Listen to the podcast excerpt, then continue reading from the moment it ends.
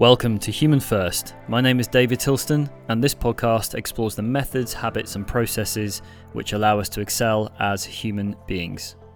In today's episode, I welcome Tom Foxley. Tom is a performance coach to adventurepreneurs, former Royal Marines Commando, freedom seeker, skier, mountaineer, and climber who lives for adventure. If you are looking for that bit extra in business, fitness, or life in general, this episode is for you.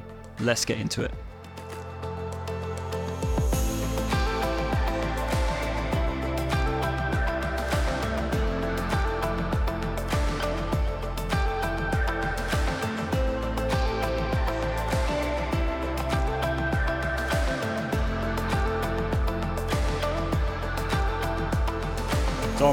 For joining me on the podcast. Oh, my absolute pleasure. Stoked to do it. Awesome, man. Uh, let's start with an insight into your early years and what led you to become so passionate about mindset and performance. Yeah, so it's on one hand a very long story, so I'm not going to bore you with it. um, but the the transition and the, the kind of the focus to what makes us do what we do and why are we the type of people we are, I think that came from the fact that when I was super young, very anxious, um, I'd say if I was going back to school now, it'd be like, you have a mental health condition, whatever it is. Um, obviously, that's not diagnosed in the 90s and it's a very different kind of approach. Um, but very anxious, very stressed out, got bullied a ton. Um, and uh, somewhere along the way, I developed a heart condition. And that was referred to initially by doctors as probably sudden death syndrome which is like that not very positive diagnosis. Um, so I was a pre athletic kid and I found my only sort of like kind of fitting in as how good I was at phys. Like how, how good were you at training? Like how good were you at um, football and cricket and every other kind of quintessential English sport? So I was not allowed to train it was like you have you may have sudden death syndrome so it's probably wise that you don't suddenly die and we'll do everything to kind of stop you doing that. So you're not allowed to do any sport you're not allowed to do any training you're not allowed to get your heart rate up um, which for me was a big deal um, at that point.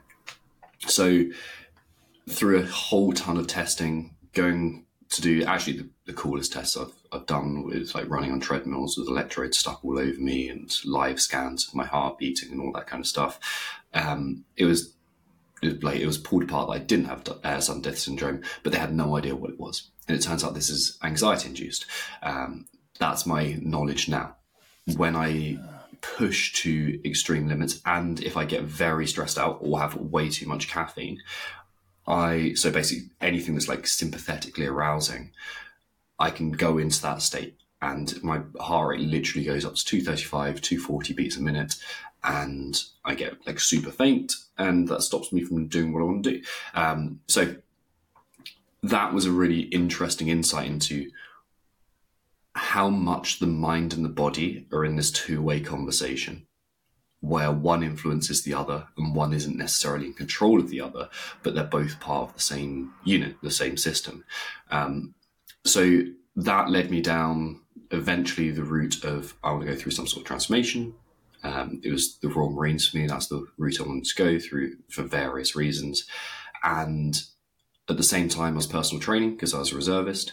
And then that led me to kind of, okay, what what do these people need? And through coaching CrossFit, which was my eventual path in that, I realized that the conversations that I was having with athletes were way more important than here's your sets and reps. It's like, what's going on? Like, what's going on in the rest of your life? Why are you making these decisions? What do you actually want to achieve with your life? Why is that important to you?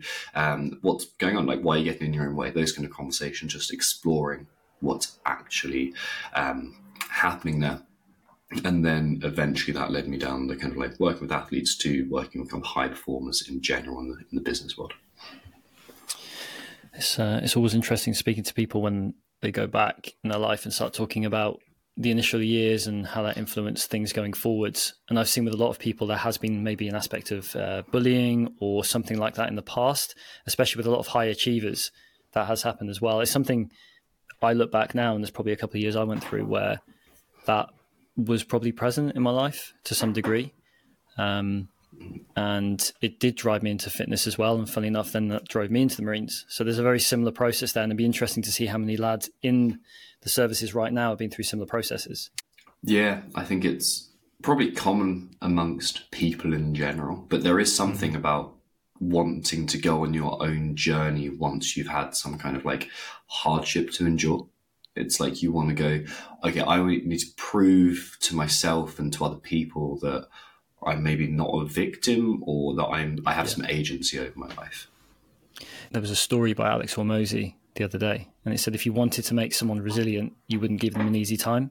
You'd be giving them things that challenge them, giving them things that uh, gave them a form of adversity, so they had to learn the tools to develop from it. And I think a lot of a lot of people sometimes maybe push to a certain level and don't understand they're very close to achieving something of a high standard if they just push that a little bit further. Um, it's something I've realized recently with uh, breaking my foot in, in multiple places is that adversity has generated this journey which I never would have had before. So there's a lot of beautiful processes that come from adversity at some point.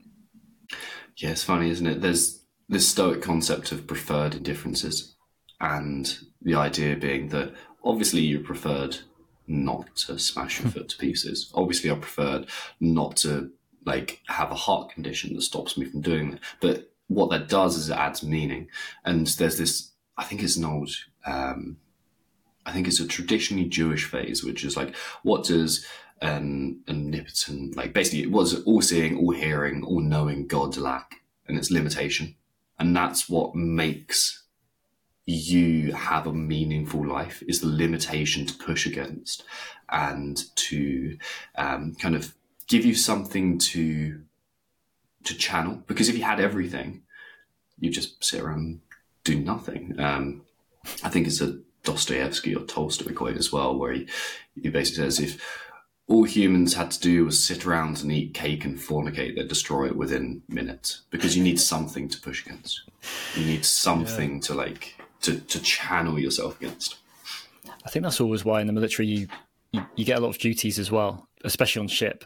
You think you've just cleaned a certain section and it's probably more than hygienic enough to sort of use that area and you go back and clean it again and again and again.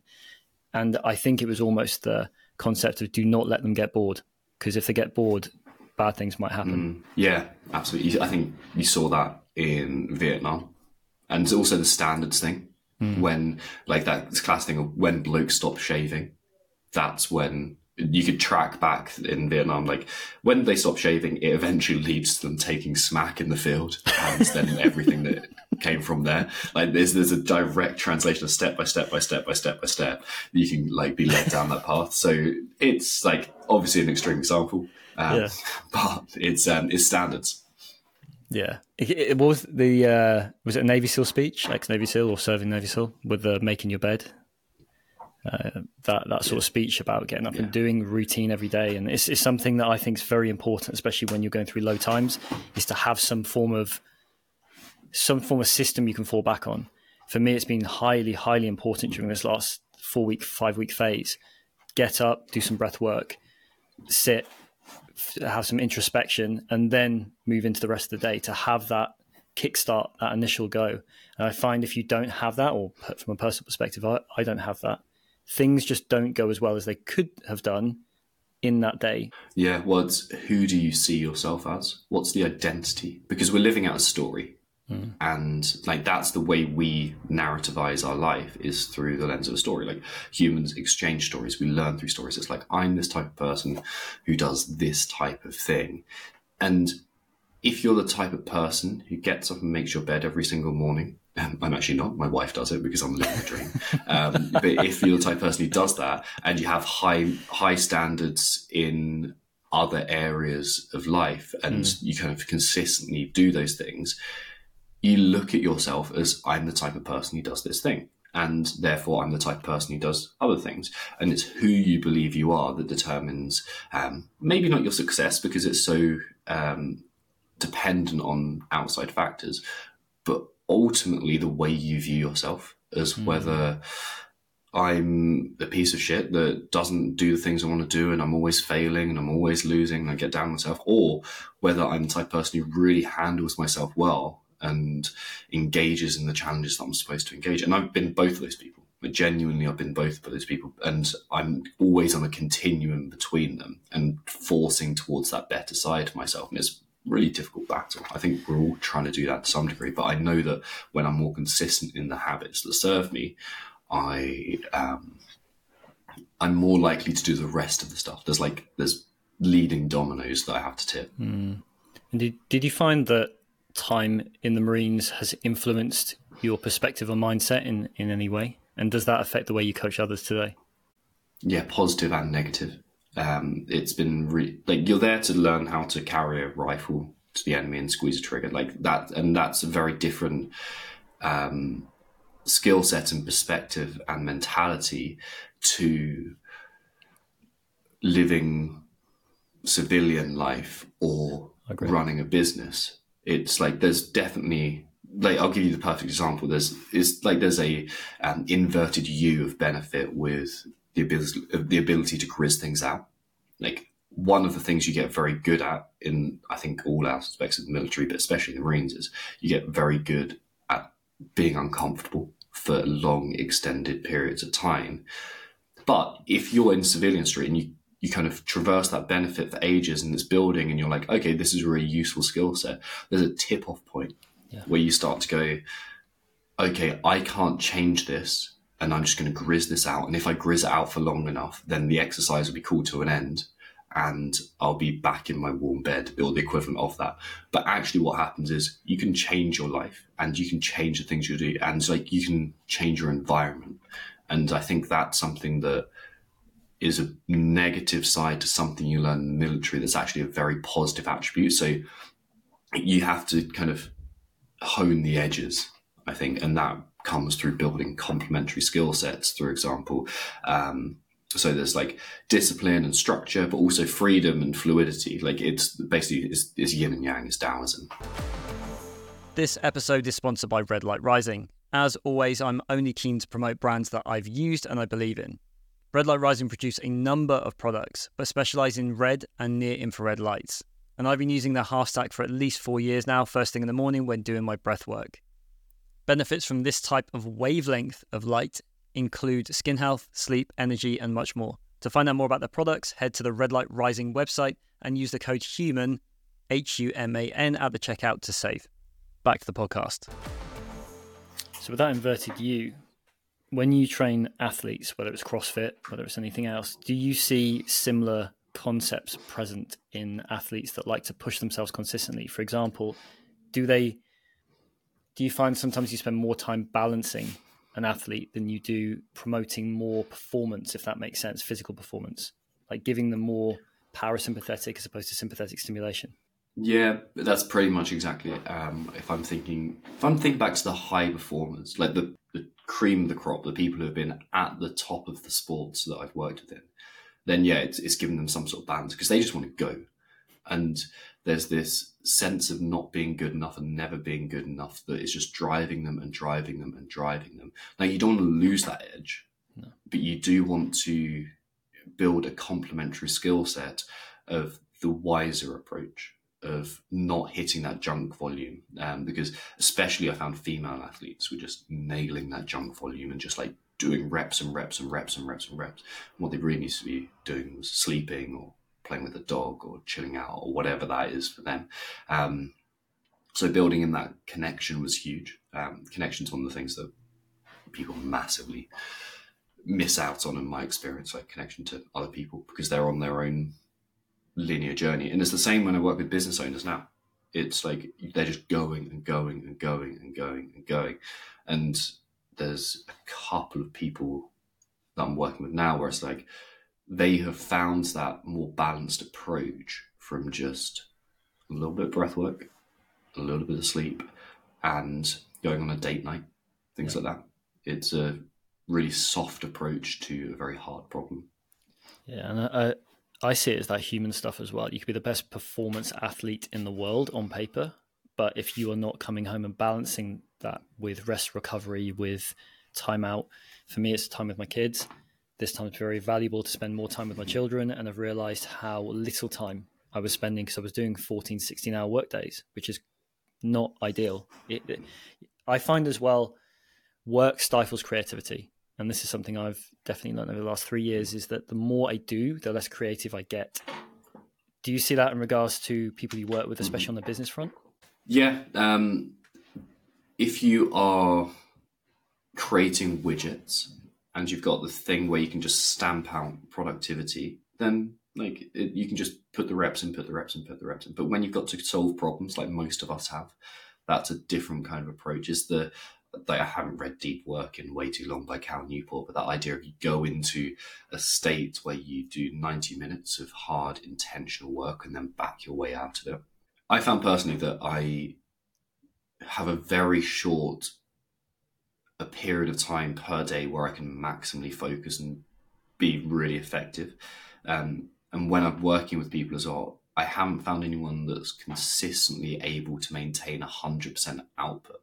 So I think it's like the equivalent of what's your heart rate zone here of your output output like maybe we can find a zone 2 zone 3 where you can keep kind of sticking that kind of base or maybe we can a- approach it like an interval workout where we sprint and then take the equivalent rest.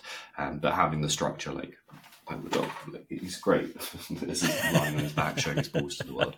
Um, like it, it's great um, because he is he's um, explicit bit. Yeah, like have, yeah, you should. You're gonna have to blur that out because that's too much. Um, you're, you're like, uh, God, where was I going with that? Oh, having the dog is a structure.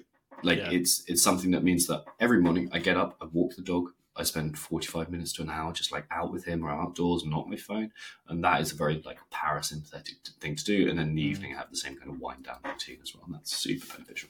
Someone explained this to me a while ago that if you think about a tribe, we would have had copious amounts of time sitting around. And obviously, when we're in the field, on a military perspective, uh, for anyone that doesn't understand that term, basically on exercise or on operations, you spend a lot of time sitting around talking as a group and there is no agenda to achieve anything. And I think everything we've always got this perspective of achieve more, do more. And something that came up in one of your blogs I was reading was you mentioned dancing on the border between chaos and order, and I loved that terminology as well uh, in achieving high performance.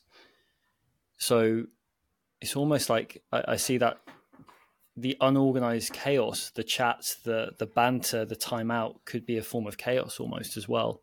Uh, but how would you apply that to to training in general? How would how would you sort of dive a little bit deeper into that concept? Yeah, if we're looking at so chaos and order is something that I've basically extracted from listening to a lot of Jordan Peterson work and then figuring out where he's like got that from, then delving deeper and deeper and deeper. Um, the idea is that we are either in chaos or we're in order. And order is anything where you can predict the outcome. It's the known. It's like metaphorically, it's the walled city where, or the walled medieval city where you're kind of like, you're in a community that you trust, you know you're safe, there's like, you're protected from the world outside. Chaos is you're outside of those walls and you're encountering dragons and threat, but also you've got a lot of opportunity in there. And you've got the ability to gather new resources and learn new skills and your potential lies in in chaos. But spend the whole time out there and you get eaten by wolves. Like our job is to spend as much time going into chaos and then coming back into order and going through that kind of repetition repetitious process. Because if you just stay in in the known. So if you just stay in your walled city, you become you stagnate. You get you pick up kind of um, illnesses. It's you're compressed as an individual. Mm. You're restricted. You just do the same things over and over again. So what that would look like in training is you've been hitting the same program for ages. You've been exploring the same kind of coach for ages. You've been not changing anything up. You need to risk things, or it's um, with um, if you're learning a gymnastic skill, for example, it's not taking that risk of pushing just a little bit into the unknown, and then it's coming back. So your the ideal situation is you've got one foot in the known, one foot in the unknown, and that's where you come alive. Like that is when you're most engaged because there's a bit of real threat there. You need that risk to, to come alive. Mm. Yeah, if you're, I found with bodyweight skills, especially the refined patterns that require a lot of balance, some people don't progress because they don't get messy in it. They don't find that form of chaos yeah. where they they push. Maybe their balance is the size of a tennis ball. So if they move around on that the area of a tennis ball, that's where the balance is great. But they never explore outside of it. So the muscle tissue, nervous system, connective tissue that never explores these areas. So when you fall, you've got this very fine margin of balance to fall. Whereas some people are all about the chaos. They have no form, they have no shape. So there, there isn't this form of mm-hmm. chaos and balance. So it's trying to bring both of these in at different times. And I find as a coach, it's understanding when there is a form of play, be a bit more chaotic, do your thing, explore. And there is a time for, right, this month is all about order. I want you to focus, really dial it in, bring the alignment up to scratch, and then we start to explore more technical skills and get a bit messy again. Yeah, I love that. I love that so much. Like, there's so many people that are entirely stagnated that I've traditionally worked with in the CrossFit space who aren't willing to perform messy reps, who are so focused on, and this is really common if they've come from a gymnastics background or a dance background. They don't want to be perceived as untidy, or they know there's something going in the back of their brain that goes, if I perform a messy rep, then I'm going to get chastised by the coach or I'm not good enough because it's untidy. Whereas in fact, that's where you learn through the messy reps. Like you only learn if you're running a business and you need to get better at having difficult conversations with people. You can only do that through being very bad at having difficult conversations to begin with. Mm. It's not a binary thing. You don't, don't go from zero to 100. You have a a five out of 100 conversation, you're like, that felt awful. But why? You explore, you, and then you go, okay, I'm just going to risk and just kind of push a little bit better. And then you go, like, you're just leaning into that again. And that's the, like, you could retreat and go back into the known and never have those conversations. Or you could lean forwards into the challenge and, and encounter more of the unknown. Hmm. Yeah, that is true. But do you find when you're working with, especially business people, uh, very busy jobs, long work hours, some people working on different continents, especially on Zoom calls where they're up at stupid o'clock. Do you find that those people need more structure or forms of chaos in their life? And if so, on what bandwidth, for example? Would that be on like a training bandwidth? Or do you find maybe, uh, without answering the question for you, do you find some people need a bit of structure in their training, but a little bit more chaos in their work life? So you're looking at different bandwidths. Yeah, it's it's quite often they've got to it's almost like they've added so much structure that it's become completely restrictive and they're like and i i actually see this as more of a look at these kind of situations through a different lens of like what's the story that they're telling themselves mm. about their work hours creating their inherent value and there's this idea of like it's almost like if I'm putting in the hours, then that is my value. Then I'm good enough. Then I'm qualified enough, or then I'm worthy of love. To to boil it down to what it exactly is. And if I'm not doing that, then I'm I'm not good enough. And for me, it, that that conversation is like, why you? Like, what's the driver? Do you really believe you're getting better results from slaving away for 18 hours a day? Like, is that really the best way to do this? Or can we play around and kind of it's usually adding structure and yeah like you said it's adding structure into things that are outside of work so that constraints force action right? And if you have a positive constraint of uh, for example i've booked a um, ski mountaineering trip to probably pakistan maybe kyrgyzstan in april may time.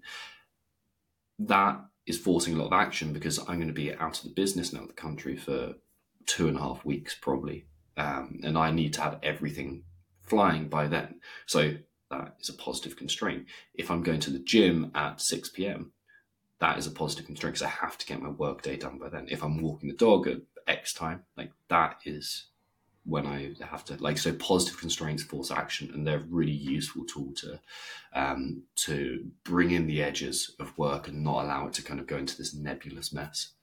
Yeah, that seems to highlight the the term is it are you busy or, are you productive? There's a there's a difference between the two things, isn't mm-hmm. there? You can just be busy running around a room with a with no intent, but I think intent is that concept to achieve a certain thing within a certain time frame. Uh, when we look at marketing, I know you've been doing a lot of marketing recently and um, reading a lot of your content. Having that intent and time frame where you can say to someone, "I can give you this in this period of time," presents a very neat package where someone can actually quantify hmm. the result within that period of time. Because otherwise, it's an open ended thing. And I think there's a difference again between structure and chaos.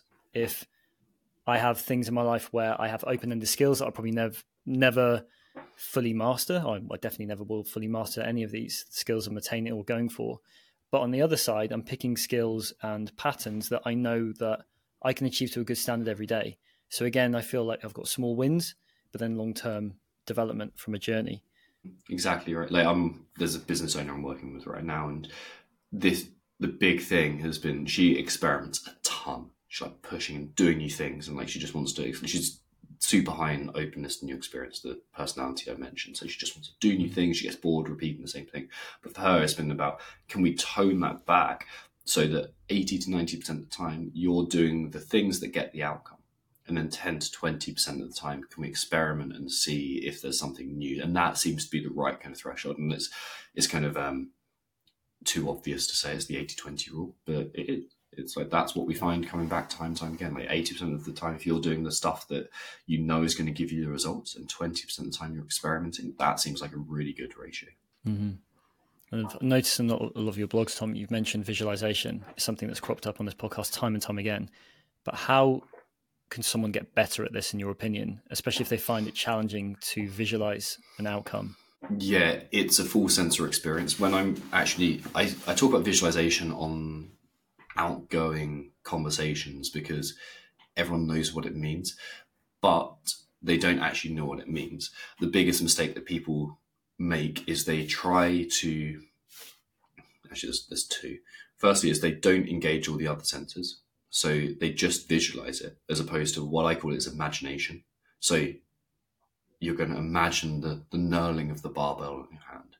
You're going to imagine the nerves. Like you're going to imagine the feeling. If we use um, clean jerking, big weight, like you're going to imagine the feeling of your lats setting. You're going to imagine the tension and you're going to imagine the feeling of the weight in the barbell as you pull and shrug and then the, the kind of over exaggerated feeling of the like elbows snapping and being big strong triceps. Like that's really like the kind of the sensation that we're going for. So it's, it's not just visualizing it it's all your senses. And the other big mistake that people make with this is they don't they imagine it being easy. So they imagine a hundred whatever kilo barbell to feel like a 50 kilo barbell.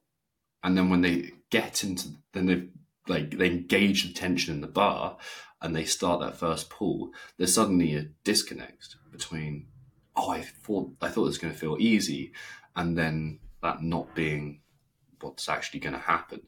It's far more beneficial for them to imagine that is horrendously difficult, mm. but they they achieve the challenge regardless. It's like I'm fighting against this, and everything in this is horrendous. But I still achieved it because that's way more likely. Like if like if you're if you're looking to max out your lift and it's five kilos heavier than you ever you know um, than you've ever lifted before, what's more likely? It's going to feel easy or it's going to feel hard. Well, every PR attempt for me has felt incredibly difficult, and I'm going to like. But what's different is I want to like overcome that adversity. That's really interesting. I haven't thought of that. So the inability to visualize an outcome can be the inability to understand and process the details within it.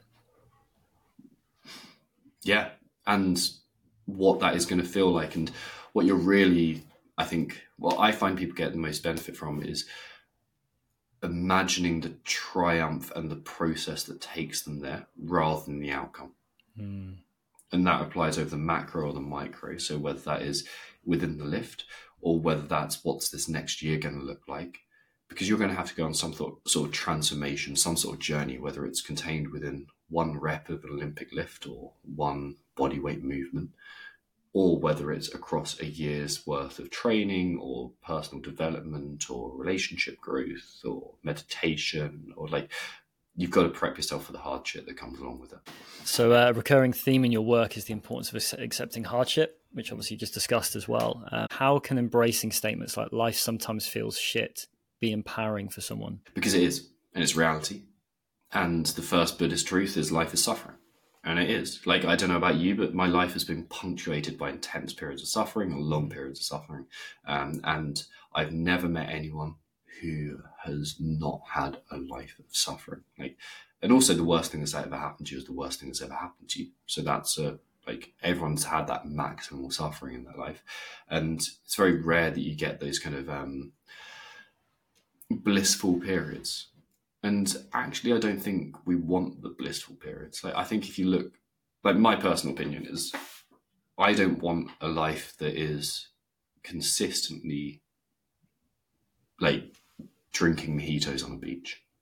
For me, that doesn't really appeal. It's, it sounds nice for a day, yeah, but I I know I'd be bored by midday, and I'd want to go and like go rock climbing or snorkeling or something. I'd want an adventure, and that invent adventure is as much hardship as you can tolerate because that provides meaning. And I don't mean hardship just doing necessarily terrible stuff because it's because you feel like you should be suffering. Mm. I mean hardship in a intentionally chosen way that is um, self-actualizing. So that if I want to create a business that looks a certain way, or I want to be a certain kind of athlete, or I want to summit mountains, I know that there's a path along that that's going to be incredibly difficult to walk. And it's through that adversity that we find meaning. And meaning seems to be that antidote to the suffering. It's like, it's not like you get rid of it, but it ameliorates it so it lessens its effect. Mm, I suppose that comes back to that comment I saw you write strong mind in a strong body. Um, that definitely holds true, especially in the military, doesn't it? I think as well, we've got this perception in the military. I think a lot of people look at this as if there is no transfer. But like you said, I think sometimes there is a positive and negative to this thing where some people are dragging in the beasting aspect, but forgetting that there was a very strong culture of meaning. Um, they tried the whole belonging thing for an advertisement, but I don't think it worked too well. Um, people still want to shoot things, so that's that's always a big driver for getting people in. But yeah, strong mind, a strong body. I think if you haven't, if you've got a strong body, without the inability to to go to those places, you're always going to give up way before you can, and it's always something that I try to think about. I've just gone through um, redirecting my energy into learning static apnea, so trying to work up to doing three minutes, then four minutes, and so on. And there's a point where you get to a certain, maybe it's three minutes, and you start to feel the CO two building the system, and the uh, the body can it's almost like the body wants to give up, but the mind is just holding on, just saying, "You still, you're fine. You've still got this." And I've actually found if I look at the clock and it says a certain time, my body or my mind definitely says, "Ah, I thought you were better, or maybe I thought you were worse than this." So instantly, I log into the time that I've been shown as opposed to how I feel, and it's trying to overcome that, like mm-hmm. more about feeling and less about metrics. Yeah, I love that because like you, the thing about our experiences is hundred percent subjective Yeah. we can have data as much as we want, but our life, our actual human experience is a human experience. And like that is created by so many different factors. And some days you do have 100%, and some days you have 20%. So it's mm-hmm. like, it's about making that relative to that. I'm fascinated by your breath hold journey. Like, dive into that all day. Like, what have you found is the, like, what's the, what's the approach that works for you? Like, how, what's the mental state that's conducive to like longer holds? Um, so there's a there was a, someone called Florian Daggery on my podcast. So he's got a 10 and a half minute breath hold. And I decided to do his course. And funny enough, when the foot happened, the crash happened, I decided to redirect my, my energy as quickly as possible. So I felt like I was channeling it into something, another form of exploration. And I'd worked up to sort of I don't know, the, the two minute 45, maybe three minutes, and then just peaked over the three minute mark when I was doing things like Wim Hof method and I studied pranayama for about eight years. So I've always had a regular breathwork practice, but never really dived into the whole breath hold freediving um, aspect. And I'd say up to three minutes is quite easy to train. and it's the the next the to get to the four is quite difficult. And the way Florian describes it is most people have the ability to hold their breath or have enough oxygen in their system to hold their breath for three minutes if you just do a very simple equation. Whereas the next phase is about CO2 tolerance. It's like how you can deal with CO2 rising in the system and then how you can deal with that discomfort as the diaphragm starts jumping, as the body starts to be overridden by these different triggers that would make us breathe. It's saying, you need to breathe now, you need to breathe now. And you're saying, it's okay. We've got this. This is a normal process. I have enough breath. Mm. Um, I'm actually stuck just under the four minute mark at the minute. Uh, there's a mental barrier there for sure. And I'm just working through that, going back mm. through the four minute course to to get back up to that sequence. But it's been a fascinating journey in many ways. Um, and CO2 tolerance really definitely cool. has a huge carryovers to athletes. Definitely a huge carryover. I talked about it on this before, mm. but working up to nasal breathing in my top zone, uh, top zones has definitely been very beneficial. And then going into the day, I've also found everything's more relaxed. Like breathing through my nose all the time as opposed to my mouth um, makes a huge difference. Yeah, love that. There's something that comes up in meditation uh, where you are so uncomfortable and you kind of think, I can't do this any longer. And like you're thinking that this, there's this fault that you're like, this moment in time, I can't stand this. Mm. Like this, this thing that's happening now, I can't. But the truth is, you're already standing it or withstanding it. You're already putting up with it.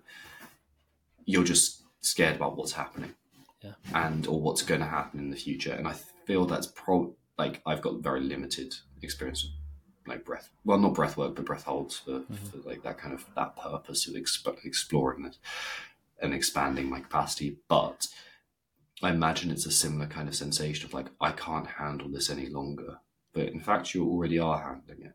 Yeah. So there's like a can you come back to the present and stop forecasting about what's going to happen? Yeah, we used to I don't think I've got through a podcast episode yet without talking about handstand once, but um, it's a, we, would always do max holds, and the reason for that it was bit, at the beginning of a practice uh, from one of my teachers, Miguel, and he'd always say, "You're going to hold and hold and hold." And I remember being held onto, and my hands were off the floor, and I'm still shaking, almost like the hands have given up at this point because someone's just had to literally lift me because mm-hmm. I've got nothing left. Um, but you get to the two minute mark, two and a half minute mark, three minute mark, and you think, "I, how am I going to do any more?" And one of one thing I've noticed is a really effective technique is just counting down from five.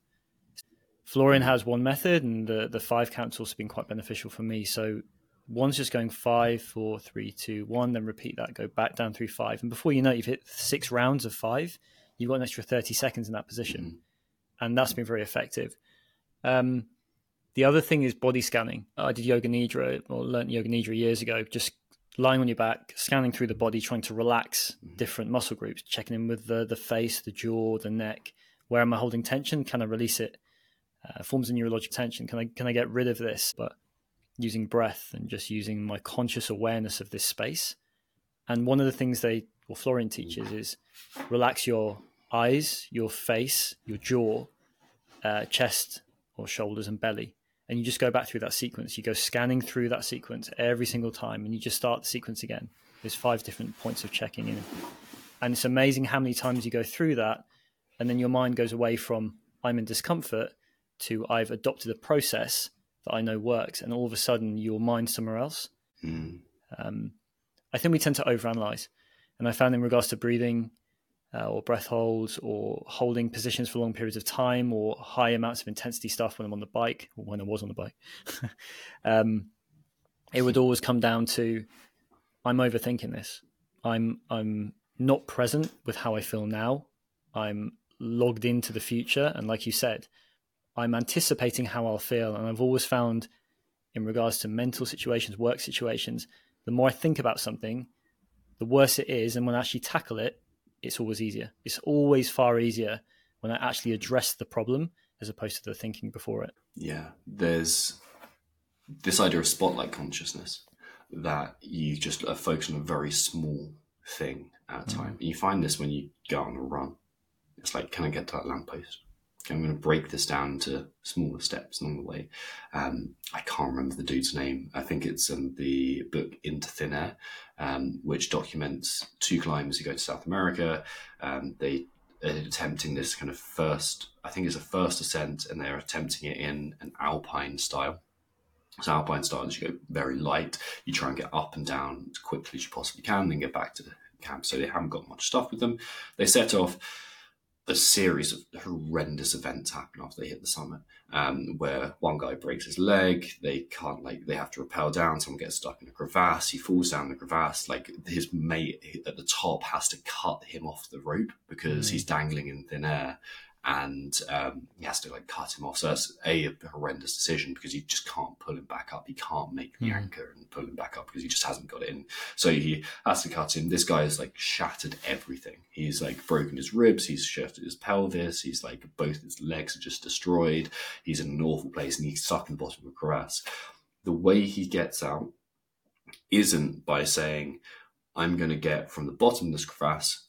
However many miles all the way back to camp it's by saying, and this is making the long story very short, it's by saying, I'm going to get to that corner of this crevasse and I'm going to get to like this 10 meter success point. And that would take him literally hours because he's mm. crawling himself like Terminator style without any legs, just pulling his hands along with all his gear. Um, and that is like, that's how we succeeds eventually. He doesn't even know he's going to succeed, but he just one small goal at a time. Like I feel that that is so transferable to whether you're in the gym, whether you're holding your breath, or whether you are running a business or developing a relationship or whatever it is. It's like, what's the next small objective that I can meet? Because we get so overwhelmed when we focus on the thing as a whole as opposed to a small miniature objective. Yeah, I find that there can be an obsession with the peripheral, the thing that's on show, and the inability to understand that the processing behind this, like the mental preparation, the visualization, like you talked about, the things like how your spine articulates. So, using different methods I've learned over the years, like getting someone's spine to unlock in certain areas and maybe find more stability in areas that overwork is something that can be very hard to get people to buy into because they don't see immediate results. So it's understanding that if I can maybe do something like put my back on the wall and peel it off one vertebra at a time, and then maybe the first time I do it, I've got five, a block of five moves every time. The next time there's four moving. That's a huge win. But I find that buy in can be quite hard because it's not a gross thing that you can it's not a huge thing that you can sort of touch and say this looks amazing. This is hollywood style movement. But that to me is those details. That to me is that visualization. It's the ability to to understand that the accumulation of all of these tiny movements creates something bigger. Mm. yeah. I, yeah that's a a very difficult challenge to get people relating to that but be a really interesting way to to view it too. Mm. You um, mentioned something as well the make the correct sacrifice. I saw that come up. It's an intriguing concept in many ways, but could you share a personal story where you had to let go of something that maybe held you back, and then maybe an example of someone you've worked with that has gone through a similar thing as well? Yeah, so that was working with this um, this guy comes to mind as I'm telling my version of it, I'll see whether it's an appropriate one to share at the same time. So my version of it, I, I started Mindset RX, which was a, um, a business coaching athletes and it was coaching athletes and their mentality. So it was going fine. I set up this model to um, be coaching a lot of people at once, and we had anywhere between 50 and 150 people like on board.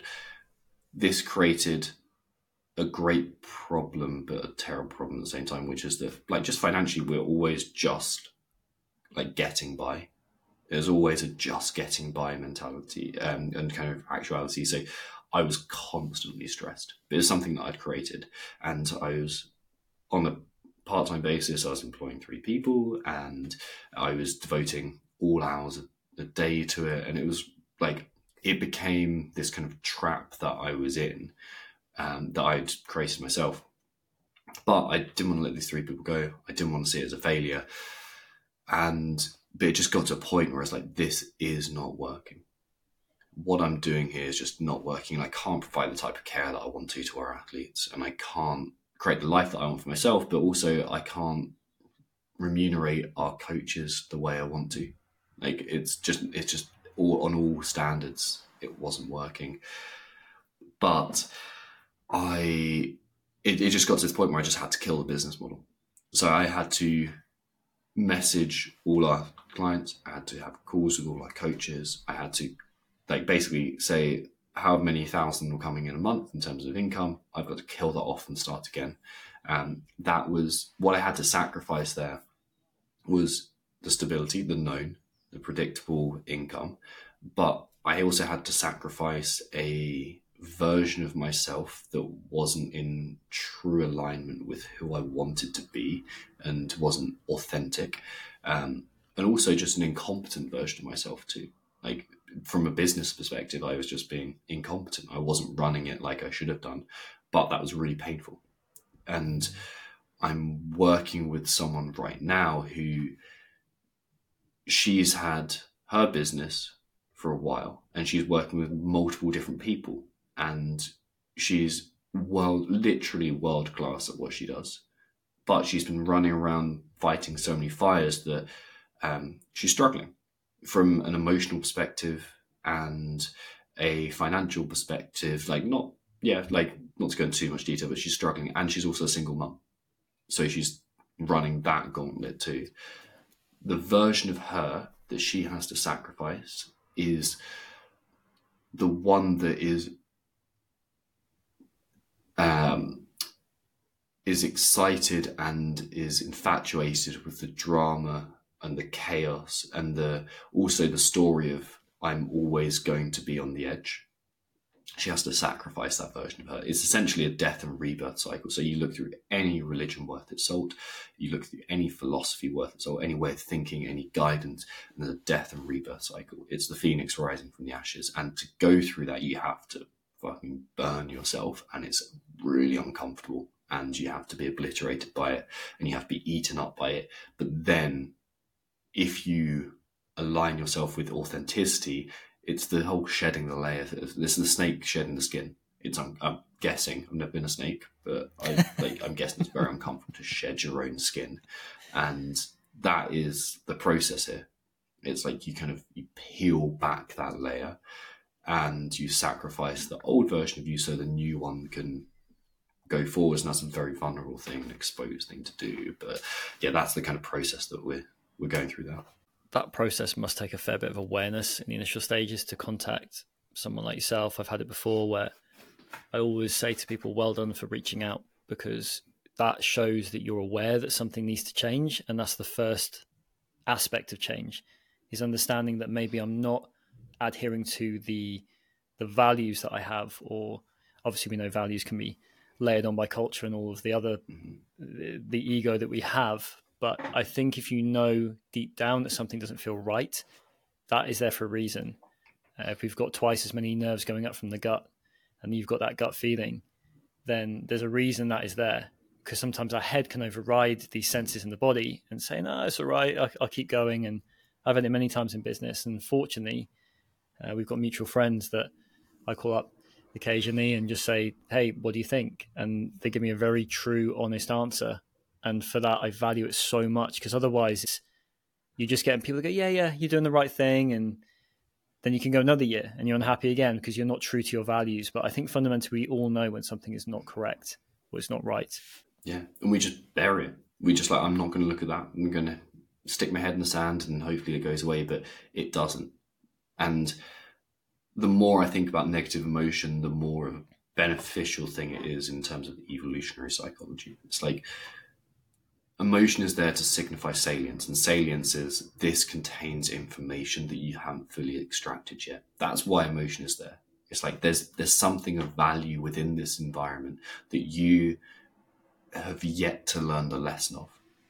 So how can we like how can we see that? How can we show you the human being that that, that information is in there? Well, I'm going to give you negative or positive emotion, and until you explore that, that gold is always going to be hidden in the mine. Mm-hmm you've got to have the, the courage and acceptance to go this is for me anyway. Like that's what I'm telling myself the whole time. It's like negative emotion equals information. Can I go into that? Can I explore it and find what is what is within it? That's what I'm looking for. And same with positive emotion as well. So hey, do more of this. And there's a difference between positive emotion that is meaningful and positive emotion that is a fleeting, ephemeral thing. Like, hey, that was quite nice. That was in the mojito on the beach. How would you define? Because obviously we know that we have these sensations in life, and fundamentally, it's the way we interpret a scenario that dictates whether that is a positive or negative. But how would you refer to something as a negative emotion? Would you say it's something that's doing us harm in the long run or short term? What the emotion itself, or the thing that it's pointing at? More the more what it's generating, I suppose, the interpretation of the scenario. Maybe it's linked to a certain scenario, and we deem that as negative. Mm-hmm. Like how would you see that coming out in people you work with? So it's usually a sense like the, the problem with what I do is there's so much hippie language associated with it, but it's bang on, and you have to like wade through all this uh, kind of stuff of like more, I more can't believe I'm saying spiritual growth again. yeah, um, so like I, am so rooted in I want to be able to like describe things factually, but and like accurately, but like the most accurate way is in the spiritual like kind of lens, um, which I'm like yeah partial to as well, but the God, where was I going with that? It's alignment. That's where that's really yeah. what we're looking at. Is this the negative emotion is signifying the fact that there's something misaligned. And that could be the fact that you are fulfilling the same perpetual cycle that just on default of picking up my phone, scrolling through Instagram, um, like kind of over caffeinating myself, like whatever it is, like I'm going through those loops over and over and over again that are not serving me. Or it could be a more global thing or a more kind of um, long term horizon of like, I'm just living inauthentically. I'm just doing something that's out of alignment with who I really am. And like to go back to that sacrifice story, the thing that was out of alignment with who I who I was is I was I built a business because of what was kind of um, I previously thought would be a good idea, which is sell to the masses and give them very little. Whereas like that doesn't really engage me. What I want to do is give as much as I possibly can to a small number of people. Yes. And yeah, it's nice to say I've worked with over a thousand athletes in my time. And it's also not entirely accurate. Well, it's not entirely it's, it's not entirely accurate as to what I want to be doing in my life. Mm. I want to be making big changes with a small number of people, and I find that that works best. And also, that gives me the freedom and the leverage that I want to go and, like, for example, take two and a half weeks off to go ski mountaineering or visit British Columbia this winter, which is going to happen as well. It's like, I'm for me, I'm in alignment with like kind of the best, highest version of myself if I'm optimizing for freedom. And I think that's the thing that kind of like freedom from a physical standpoint in terms of like geographical, time based, and monetary freedom, but also from a personal perspective in terms like, am I free from any um, dysregulation in my nervous system that's causing me to seek uh, seek certainty in this perceiving threat? So am I free from that?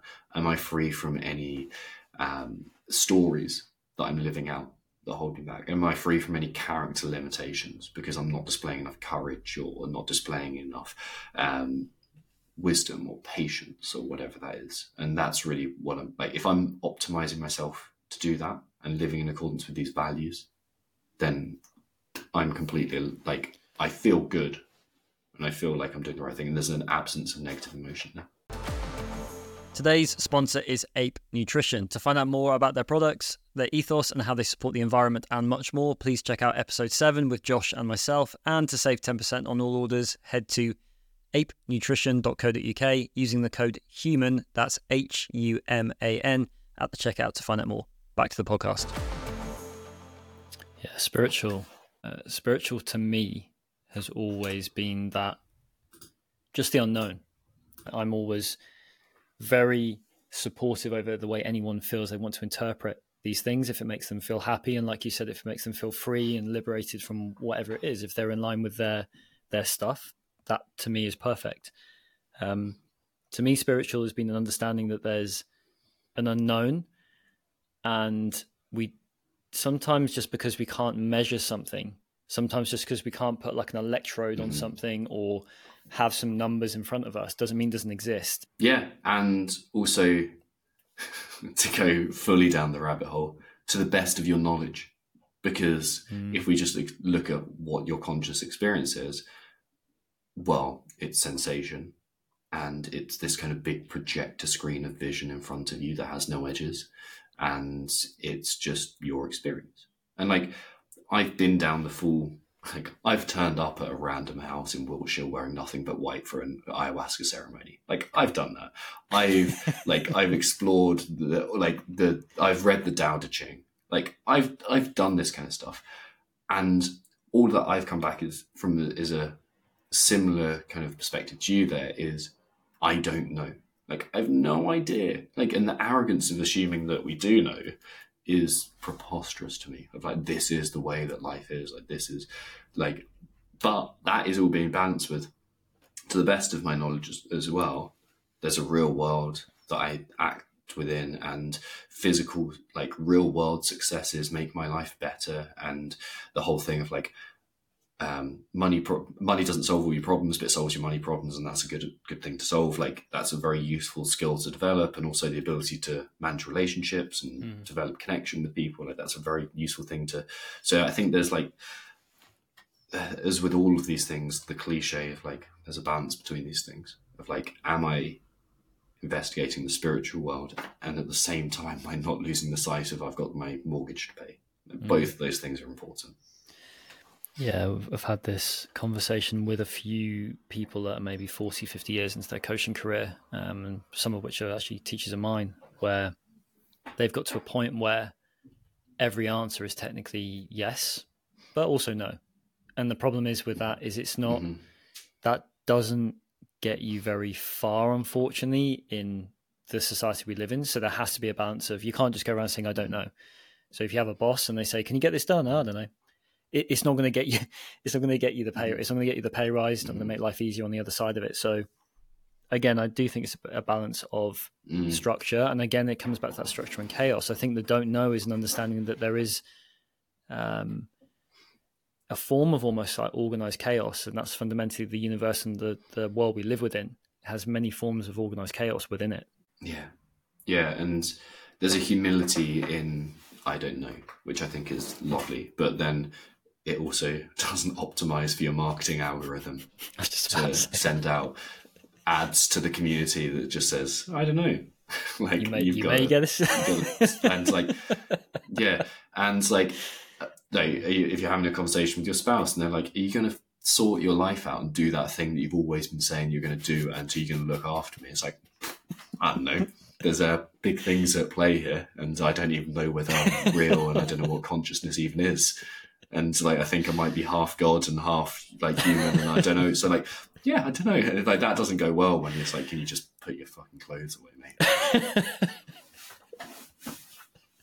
I'll let you know how that goes.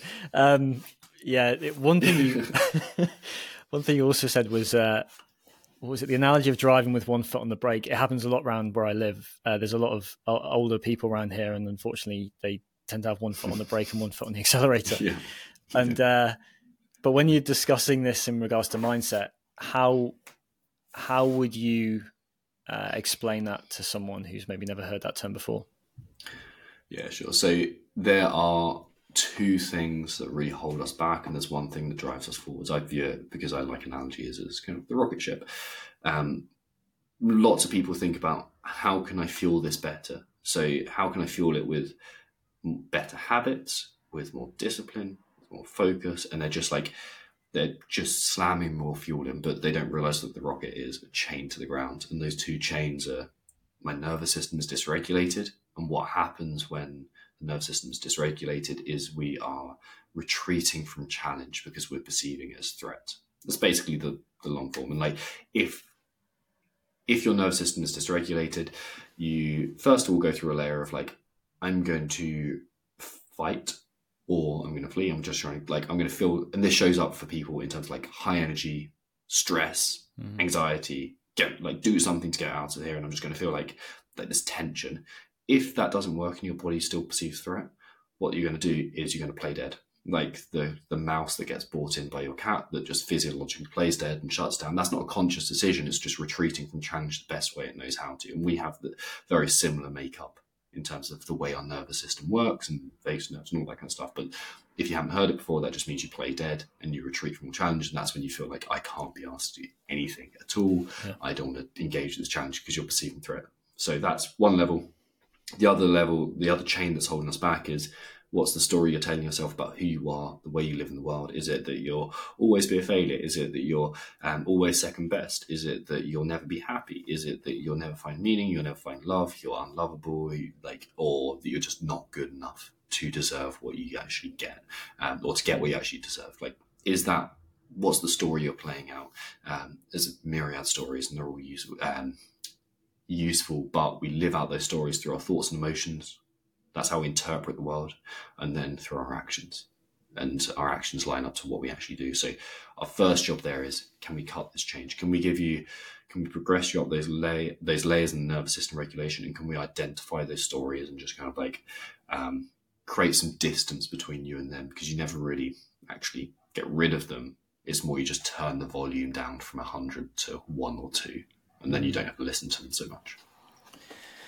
One of my teachers for a short period of time, but also someone I check in with, saying about the effects of pranayama. Effectively, the whole point of pranayama was to regulate the nervous system, and they're basically seeing changes to the the brain over time. But fundamentally, that whole practice was about regulating the nervous system. And again, as I've talked about before, they'd one of the things that would be done by someone who's qualified and has been a, an apprentice for maybe 20 years would be to read the pulse on both sides of the body and test for regulation. So they're looking at subtle pulse and not something, definitely not something I can do, not something I've um, spent long enough looking at or trained up to or had the privilege of being passed on that information or that, that knowledge. But there's definitely a few people that have spent their life studying this stuff. And it fascinates me more and more as the years go on because I realize to be at peace on an internal level where you don't feel like your nervous system is constantly stimulated, where you're constantly out of whack, out of balance, is something that I find, yeah, I find really interesting. But there's a lot of people now as coaches that are utilizing down regulation breathing at the end of their training, which I think is a huge thing that should be done for all of us. Just a very simple. Mm. Um, I know you've mentioned that physiological sigh is one option, like a double breath in and a nice long breath out. So anytime the breath is longer than the inhale, we're seeing a form of down regulation to the system. I don't know many of us that need a lot of stimulation because that seems to happen naturally. Mm-hmm. What I do think we need of is a lot of down regulation. Yeah, I completely agree. Um, the physiological sigh thing always makes me laugh because if I if my dog is super stressed and like because what I've done is I've got my face in his face and I'm like, oh yeah, give me some of that dog action, like just get me. And he's just trying to sleep. He does the stuff, the the physiological sigh. He just goes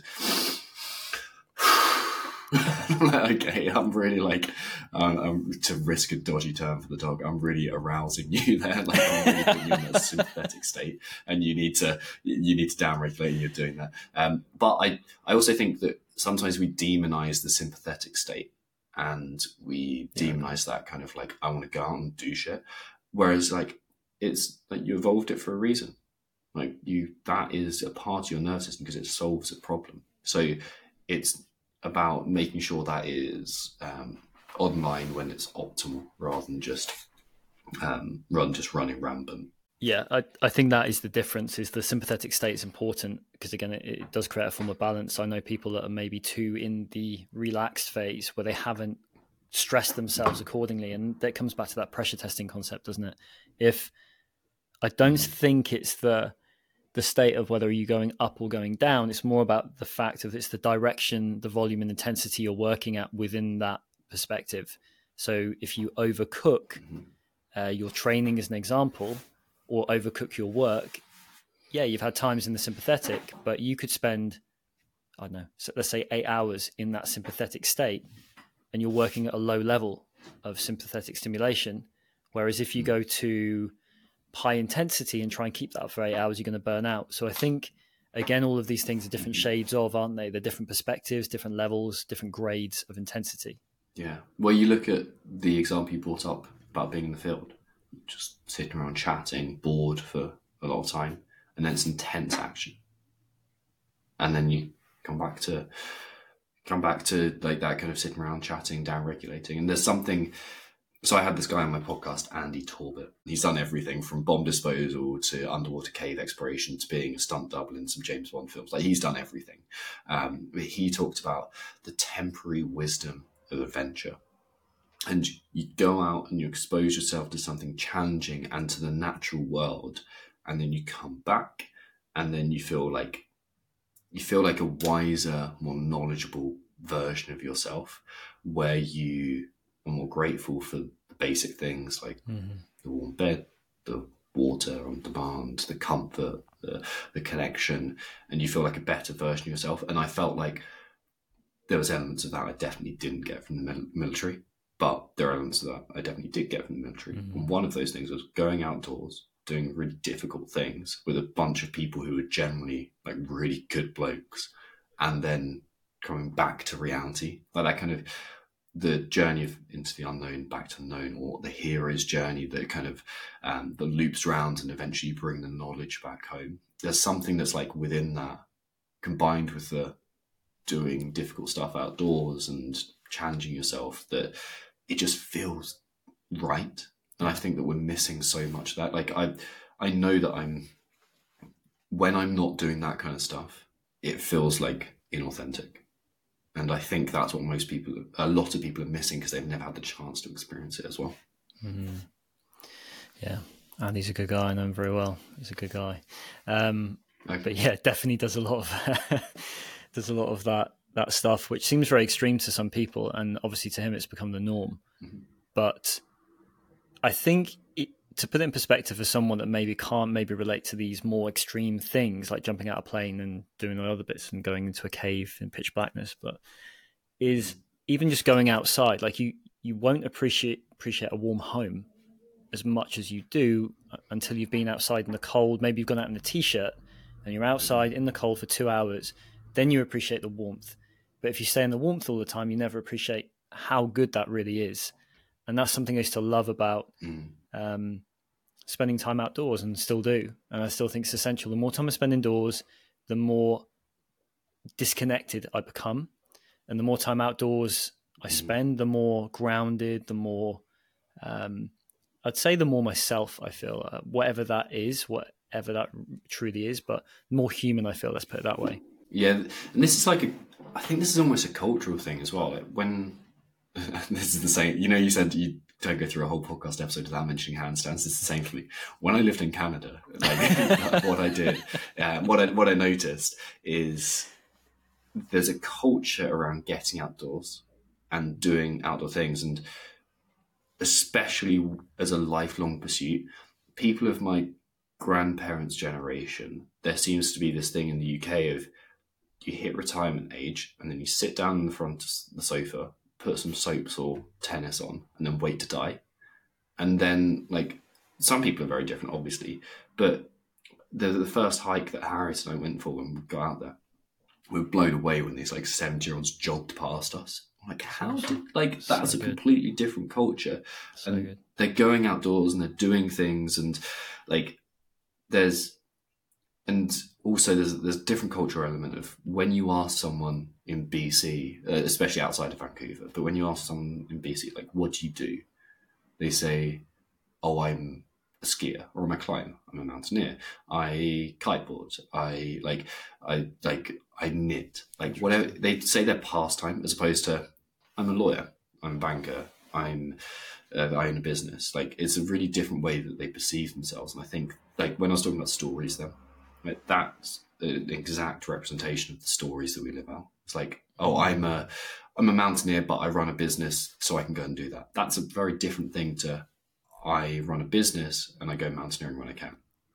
You know, I never thought of that. Never thought of that because that's very much like some people are driven as the job is the outcome driven scenario or the outcome driven endpoint.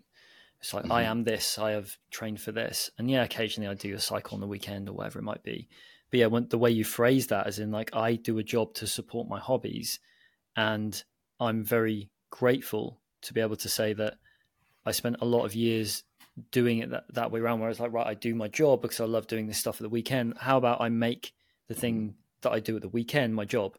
Because then you're even more in harmony with what you want to do.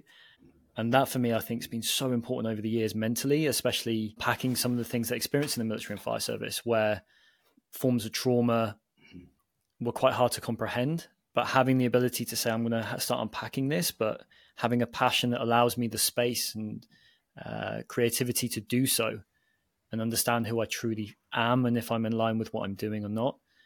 Um, I think that's really important to ongoing development because otherwise you're unhappy because you might only get to do the thing you love mm.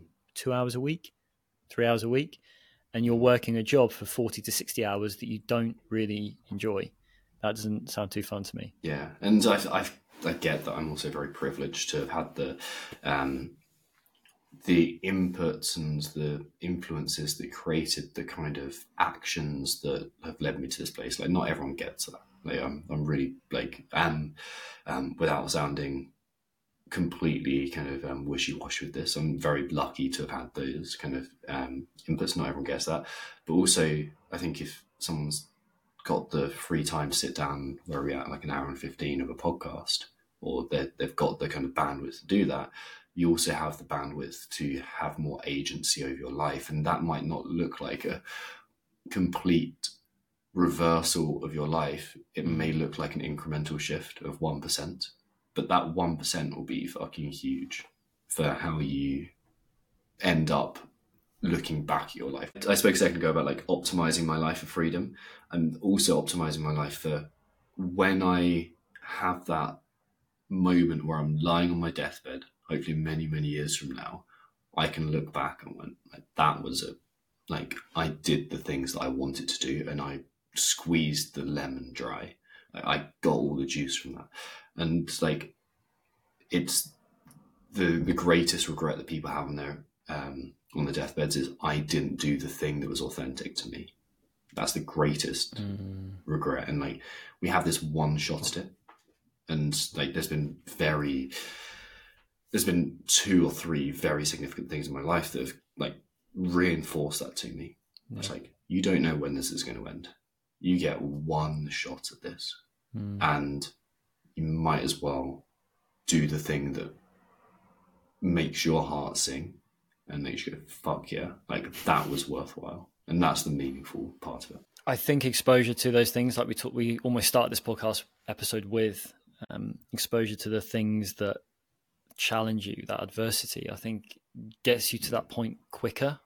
If you ignore that, then you might get to the last, whatever that is, whenever that is, and go, damn it, I didn't do that. I think it's important to challenge yourself to the point where you think, whoa, um, maybe, maybe it involves a near death experience. Maybe it's the loss of someone you love very much, or maybe um, it's a bad injury or loss of a job or change in scenario. But I think the more you all of that comes down to a point of adversity, a point of challenge that if the see if, well if you see the signs, you can make a big shift in your life. If you ignore the signs, things are going to re- hmm. continue to repeat themselves, like you said, until that lesson is learned.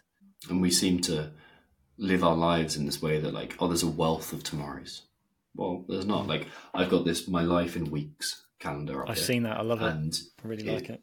Yeah, it's all the like. There's a little checkbox for how many weeks I've got expected in my life, and there's like a worryingly little amount. And like I can see, like I'm looking at it now, and a, a good third of it is gone, and they're all coloured in, and those weeks have disappeared.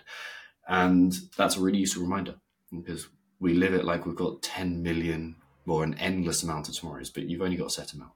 And we like that death and rebirth cycle, we go through that every day. You're never getting today back um, mm. and it's cliche and it's oversaid and like you don't you definitely don't want to live today well, you definitely don't want to live today like it's your your last day ever because you just never get anything done um, but there's a there's a balance in a way of like okay i'm going to live this in a way that's authentic and meaningful to me yeah right let's do a quick fire round what's the one book that's profoundly impacted your life and if there's two or three that you recommend you've probably recommended a few over the years what would you recommend? And maybe it relates to certain scenarios as well. So if you feel like one is more, one is more uh, in tune with maybe a business person that's suffering with mental health or someone in a physical performance uh, sport that needs that little bit extra? Mm-hmm. Which ones?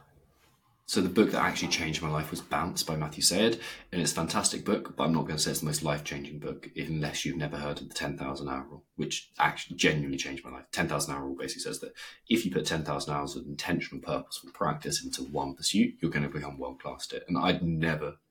That blew my mind, and that changed the direction of my life because I thought I was just stuck as who I was at, uh, who I was. One book that I keep on coming back to is I think it's called Walk or Silent. Mm, I think it's called Silence by Erling Kagge. Let me just Google it at the same time. Um, because Erling Kagge is, um, yeah, there we go, um, is Silence by Erling Kagge. Um, he's he was the first person to reach the three poles of Earth, so Everest, North and South, solo, completely unassisted. Um, when he went to the South Pole, he flew in, he flew in, got dropped off by the plane, and left the batteries to all his communication devices within the plane. He was like, "I'm not communicating with anyone. I'm going to walk." It was like 87 days of walking by himself through horrendous terrain, oh. um, with zero help and zero way of communicating. And he's like, he talks about that silence and how refreshing it is. He's also got a book called Walk, which is uh, well, it's no to walking. Essentially, it's like taking that that slow approach. Sorry to rub it in about the ankle. I was just about to it's say. Basically, it's basically how good that is. Yeah, yeah. Sorry, mate. That's that's really um, un, unkind of me. Um, yeah, I'm, I'm, looking at looking at books right now. Um, there's so many, and like a a book has a. Sorry to take your quick question and make it um, very long. Um, Meditations by Marcus Aurelius is yep. is one they come back to time and time again as a letters from a Stoic, but, um, which is a collection of Seneca's letters, mostly to his brother.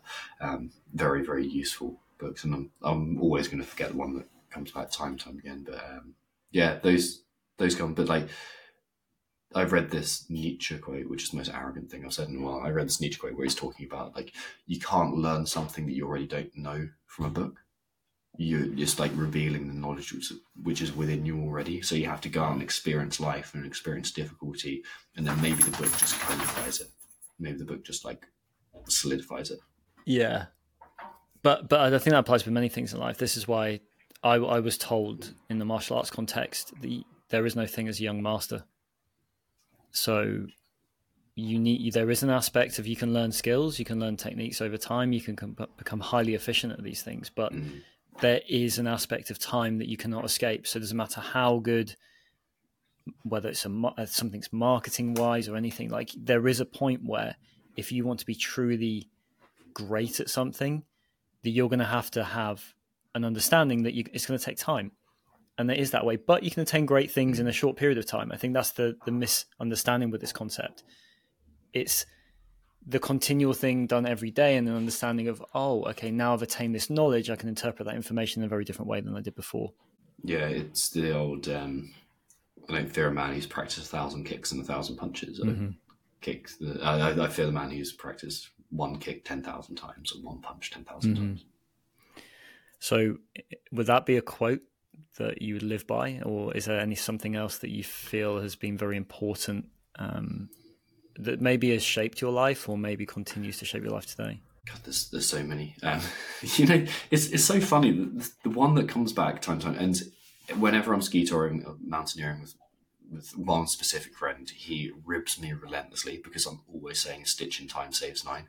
It's just that idea of like you do the thing that is very um, you're very resistant to and that you don't want to do, but you know it's the right thing to do. So it's like, do you double dry bag all your kit?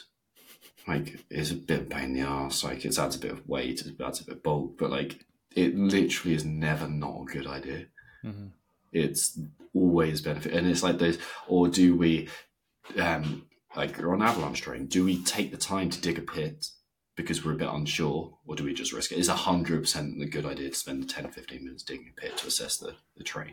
Like hundred percent. Like sometimes it's not, but like it's like or hundred percent of the time if there's doubt, it's yeah. a good idea. It's like there's always that thing in your head you know you should be doing, but you like you don't live out. The stitching time saves nine is something I constantly tell myself because I'm I'm basically lazy and I don't do those things and I have to force myself to do it. That's a really important one as well. It's like uh, make sure you have the insurance before you decide to fall off a bike. yeah. There's lessons there, man. There's lessons to all this stuff. Um, a hobby or activity that keeps you grounded. Yeah, being in the mountains, doing anything in the mountains, like 100. percent The biggest myth about high performance or attaining high performance.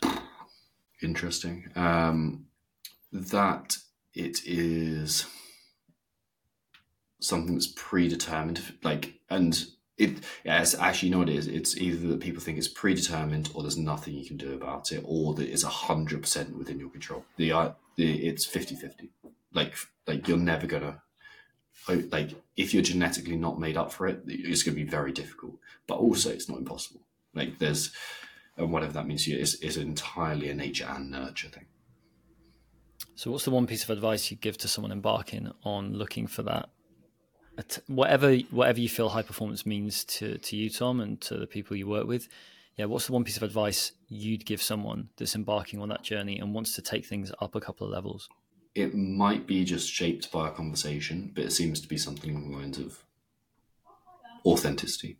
Mm. Right? It doesn't matter if it's someone else's goal. It's not gonna. You're not gonna work hard for someone else's version of success. Yeah, yeah. It requires a lot of work. Like you got to do it. Like in way in on your terms that appeals to you. So, we, well, we've got one more question to finish on, but there's um, one thing before which I think is really important, Tom, because it's like the advice and the conversation we've had has been been great, and I think it'd be amazing for people to find out more about what you do as a coach um, within the mindset pers- uh, perspective, or whether they want to attain more high performance skills or physical activities. So, where can we find out more about you, Tom? Yeah, um, my podcast, The Freedom Project, um, very similar to this, but just a bit different because it's me on the other side I speak less. Um, so, um, or I try to anyway. So, um, yeah, the Freedom Project podcast, um, and then Instagram, which is Tom Foxley, F O X L E Y, and then my website, tomfoxley.me.